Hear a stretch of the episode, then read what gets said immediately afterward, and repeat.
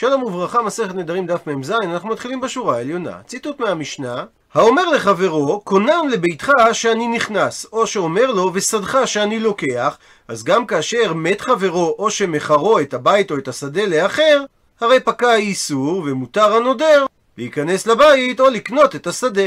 אבל אם הוא אמר, קונם בית זה שאני נכנס, או שדה זו שאני לוקח, במצב כזה, גם אם מת החבר או שמכרו לאחר, אסור הנודר להיכנס לבית או לקנות את השדה. ובהקשר לדין זה בא האישה על אבימי. אדם שאמר, קונם לבית זה שאתה נכנס, דהיינו שהוא אסר על חברו להיכנס לביתו, כאשר מת הנודר או שמכרו את הבית לאחר, מהו הדין במקרה הזה? האם אדם אוסר על חברו דבר שברשותו גם לכשיצא מרשותו או לא? הוא מסביר הר"ן, כלומר, שאומנם אמרנו במשנה שאדם שאמר קונם בית זה עליי, כאשר מכרו את הבית לאחר, הוא עדיין יהיה אסור בכניסה לבית. אבל המשנה דיברה שהוא אוסר על עצמו את הכניסה לבית, בין שיהיה הבית שלו, בין שימכרנו לאחר. אבל כאשר הוא אוסר את הכניסה לבית על חברו, אמנם הוא משתמש בלשון של בית זה, כך שזה תלוי בחפצה, זאת אומרת בחפץ, בבית, ולא בבעלות שלו. אבל שואל אבימי, האם יש לו כוח לאסור את הבית על חברו גם כשהבית יצא מרשותו? שהרי במקרה כזה, זה כמו אדם שאוסר את נכסי חברו על חברו. עונה על כך, אמר רבא תשמע בו שמע הוכחה מהמשנה במסכת בבא קמא שאומרת, אדם האומר לבנו, קונם שאי אתה נהנה לי. ומת האבא, הדין שהבן יירשנו. שהרי האבא אמר לו, קונם שאי אתה נהנה לי, דהיינו כאשר האבא חי, ואם האבא מת, הנכסים כבר אינם אסורים על הבן. אבל אם האבא אמר, קונם שאי אתה נהנה לי בחייו ובמותו, ומת האבא, במקרה כזה הדין לא יירשנו הבן. שמע מינה, מסיק מכך רבה, שאדם אוסר דבר שברשותו, גם לכשיצא מרשותו שמע מינה. ומביאה הגמרא שאלה דומה, תנן התם, שנינו במשנה, שמובאת בדף נ"ז, אדם שאמר, קונם פירות האלו עליי, או שהוא אמר, קונם הן על פי, או שהוא אמר, קונם הן לפי.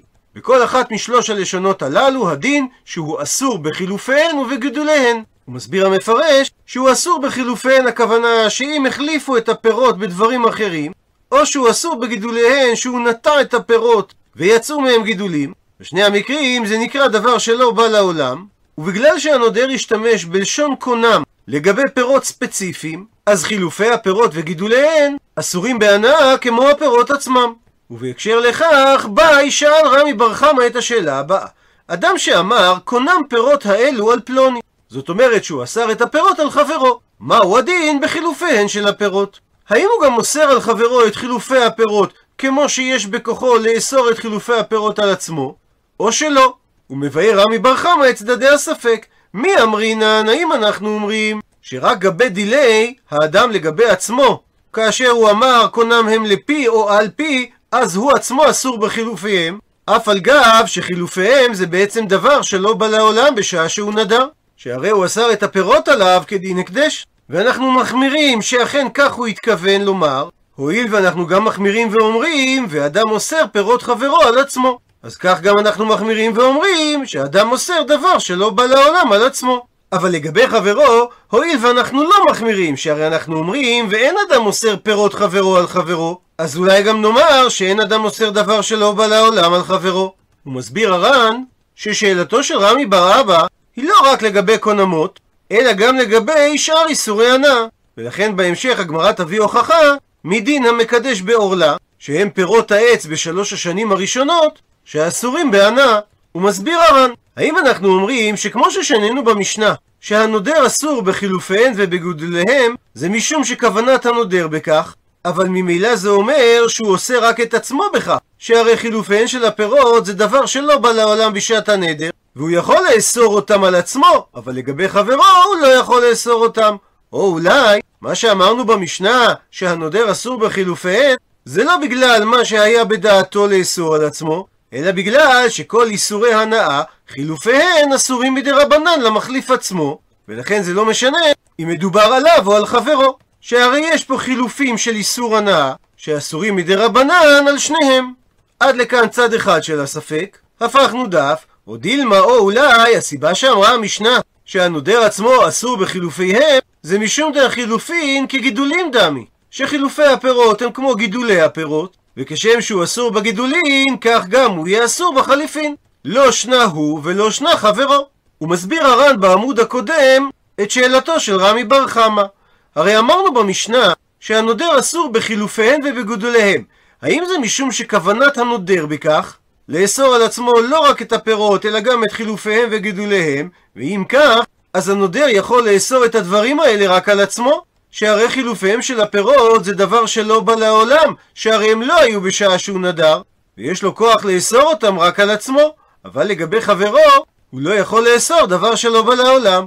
או אולי נאמר שהסיבה שאמרה המשנה שהנודר אסור בחילופיהן, זה לא בגלל שאנחנו הולכים אחרי כוונתו, אלא בגלל שיש דין לגבי איסורי הנאה, שחילופיהן אסורים מדי רבנן למחליף עצמו, והפירות לגבי החבר הם איסורי הנאה, ולכן גם חילופי הפירות יהיו אסורים בין עליו בין על חברו.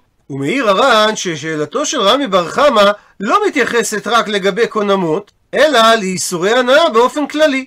ומעיר הר"ן הערה נוספת, שברור שהחלפה לכתחילה אסורה, שהרי כל דבר שהוא אסור בהנאה אסור למוכרו ולהחליפו, כי אם לא נאמר כך, אז אפשר למכור חמץ בפסח ושור הנסקה לעובד כוכבים. ומדוע אמרה המשנה בבבא קמא שהדבר אסור? אלא ודאי פשוט שלכתחילה אסור להחליף איסורי הנאה, ושאלתו של רמי ברמה מתייחסת כאשר הוא עבר והחליפם בדיעבד.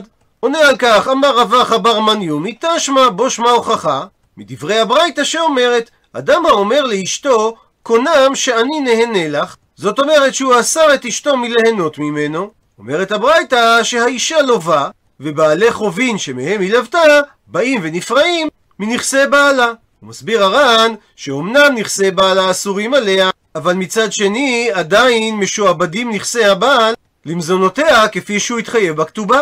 אז נוצר לנו פה משולש שיעבודא דרבי נתן, שכאשר מספר 3 חייב כסף למספר 2, ומספר 2 חייב כסף למספר 1, יכול מספר 1 לדלג על מספר 2 ולגבות את הכסף ישירות ממספר 3.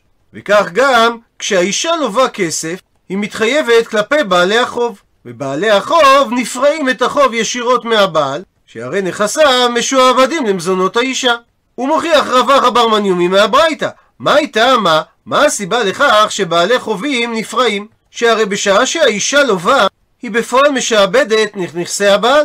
אז בעצם היא מחליפה את נכסי הבעל בנכסי אחרים. שהרי בסופו של דבר, בעלי החוב באים ונפרעים מנכסי הבעל. ואם כך, היאך התירו לה ללוות? הרי היא בעצם מחליפה את נכסי הבעל בכסף שהיא לובה.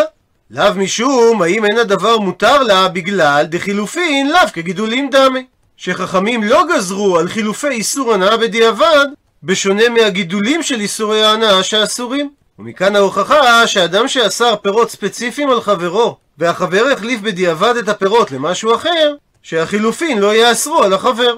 דוחה את ההוכחה אמר רבא, דילמה אולי חילופין אסורים בהנאה מדי רבנן בדיוק כמו גידולים. אבל לכתחילה הוא דלא, ואי אבד אבד. כלומר, כשאדם בא להחליף איסור בהיתר לכתחילה בידיים, אז הדין שהחליפים אסורים. וזה לא המקרה בברייתא, שהרי בשעה שהאישה לוותה את הכסף, אז אף על פי שהבעל מתחייב בכך כלפי הבעלי חוב, אין כאן חליפי איסור ממש, שהרי רק בשעה שבעלי החוב יגבו את הכסף מהבעל, תהפוך ההלוואה בפועל לחליפי ממון הבעל, ולכן האישה יכולה ללוות ולאכול, למרות שאחר כך בעלי החוב נפרעים מן הבעל, וממילא אין מכאן הוכחה שחילופין אינם כגידולין. אלא מנסה הגמרא להביא תשמע בו שמע הוכחה מהמשנה הבאה ממסכת קידושין, שאדם המקדש בעורלה, הדין שהאישה אינה מקודשת. שהרי עורלה, שזה פירות העץ במשך השלוש שנים הראשונות, זה איסור הנאה, כך שאין להם ערך כספי. אבל המשנה ממשיכה ואומרת, שאם הוא מחרן וקידש בדמיהן, הרי זו מקודשת. ומלשון המשנה משמע שהאישה מקודשת גמורה והיא לא צריכה לעבור קידושין פעם נוספת. ואם החליפים של איסורי הנאה היו אסורים מדרבנן, הרי היא הייתה צריכה לעבור קידושים נוספים. ומכאן ניתן להוכיח שמותר ליהנות מחילופים של איסורי הנאה. דוחה הגמרא את ההוכחה, החנמי, גם כאן. באופן זהה לדחייה הקודמת ניתן לומר שלכתחילה הוא דלא, והיא עבד עבד. כלומר, לכתחילה אסור ליהנות מן החליפין, אבל אם בדיעבד הוא עבר ונהנה, על ידי שמכר את איסור ההנאה וקידש בדמיהן, הדין שהיא מקודשת. זאת אומרת שחליפין מותרים. עד לכאן דף מ"ז. למעוניינים בהרחבה, הזכרנו את דברי המשנה על אדם שנדר ואמר לחברו, קונם לביתך שאני נכנס. ועל מקרה דומה סיפר המהריל דיסקין את הסיפור הבא. כשאביו ישב על כס הרבנות בעיר לומז'ה, בא לשם פרוש בן תורה, ישב בבית הכנסת ונדר כי הוא לא יצא משם ימים רבים. הדבר גרם צער לבני העיר, שנאלצו להביא את ארוחותיו לבית הכנסת, ובפרט היה דבר מסובך בשבת, שכן אז עוד לא היה עירוב בעיר. פעם הזדמן לשם רבי עקיבא איגר, ונכנס אצל הרב. כששמע על אותו פרוש, הביע את רצונו לראותו. יצאו והרב לבית הכנסת, ומי רואה אותם יוצאים ואינו יוצא? כאשר הגיעו עם קהל רב ועצום לאותו פרוש, פנה אליו רבי עקיבא איגר ואמר לו כי בא אליו, לפי ששמע שאינו יכול לצאת מבית הכנסת. אוי להצטער הפרוש שהטרחתי את גדולי הדור ואת כל הקהל. שאל אותו רבי עקיבא איגר, ואילו ידעת שנבוא, לא היית נודר? ודאי שלא, ענה לו הפרוש. לא הייתי מטריח את גדול הדור, אני הייתי רץ אליו.